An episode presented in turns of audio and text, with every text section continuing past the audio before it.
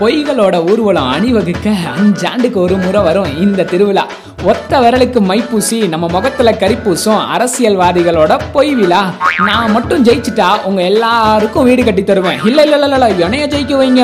உங்க எல்லாருக்கும் முப்பது லட்சம் பேங்க் அக்கௌண்ட்ல போட்டு விடுறேன். இல்ல இல்ல இல்ல அவங்க ரெண்டு பேருமே வேணாம்.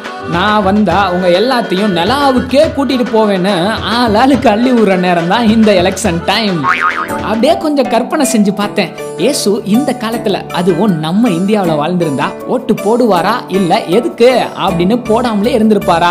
அப்படியே போட்டிருந்தாலும் யாருக்கு ஓட்டு போட்டிருந்திருப்பாரு? எதை வச்சு ஓட்டு போட்டிருந்திருப்பாரு? ஓட்டு போடுறதுக்கு முன்னால என்னவெல்லாம் பண்ணியிருந்திருப்பாரு? அப்படின்னு கொஞ்சம் யோசித்து பார்த்தேன். இதை பத்தி தான் இந்த வீடியோல பார்க்க போறோம்.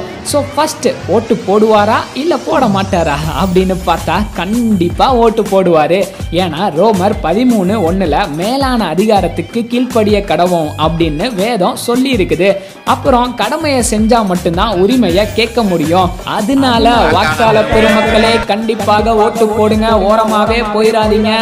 ரெண்டாவதா யாருக்கு ஓட்டு போட்டிருந்திருப்பாரு?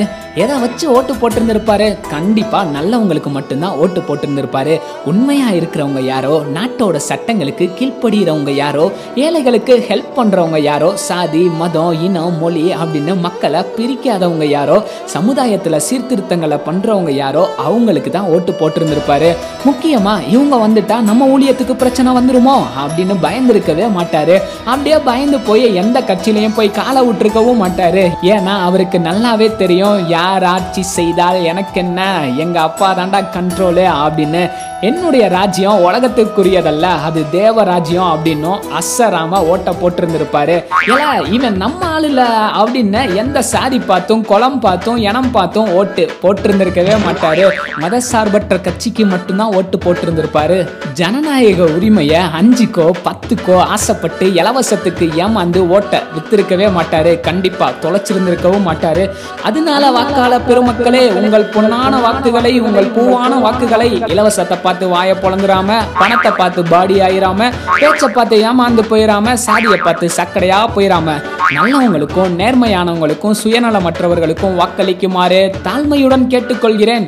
அப்புறம் மூணாவதா ஓட்டு போடுறதுக்கு முன்னால என்னவெல்லாம் பண்ணியிருந்திருப்பாரு அப்படின்னு பார்த்தோம்னா கண்டிப்பா பிதாவோட சித்தம் நிறைவேற ப்ரேயர் பண்ணியிருந்திருப்பாரு. இவங்க என்னோட ஊழியத்துக்கு தடையா இருக்கிறாங்க அப்படின்னு பயந்து இவங்க வரக்கூடாது அவங்க தான் வரணும்னு எந்த கட்சிக்கும் ஆதரவாக ப்ரேயர் பண்ணியிருந்திருக்க மாட்டார். முக்கியமா எந்த கட்சிக்கும் ஆதரவா பேசி இருந்திருக்கவும் மாட்டாரு. எந்த கட்சியிலையும் போய் சேர்ந்திருக்கவும் மாட்டாரு. யாரையும் கட்டாயப்படுத்தி இருக்க மாட்டாரு. அப்புறம் முக்கியமாக யார் நெக்ஸ்ட் சிஎம் யார் நெக்ஸ்ட் பிஎம் அப்படின்னு கண்டிப்பா கிளிஜோசியம் அதாவது ப்ராஃபஸி சொல்லி இருந்திருக்கவே மாட்டாரு. ஏன்னா அவருக்கு நல்லாவே தெரியும். பார்வோன் ஆட்சிக்கு வந்தாதான் செங்கடல் இரண்டா பிளக்கும். நேபுகாத் நேச்சர் ஆட்சிக்கு வந்தாதான் அக்கினி கூட அமைதியாகும்.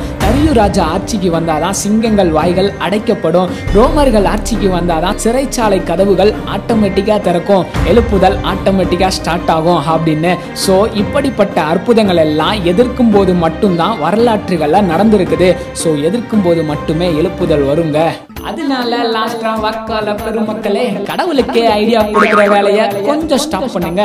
தேவ சித்தம் மட்டும் நிறைவேறணும்னு ப்ரேயர் பண்ணுங்க. எந்த அரசியல் கட்சிக்கும் போய் சப்போர்ட் பண்ணாதீங்க.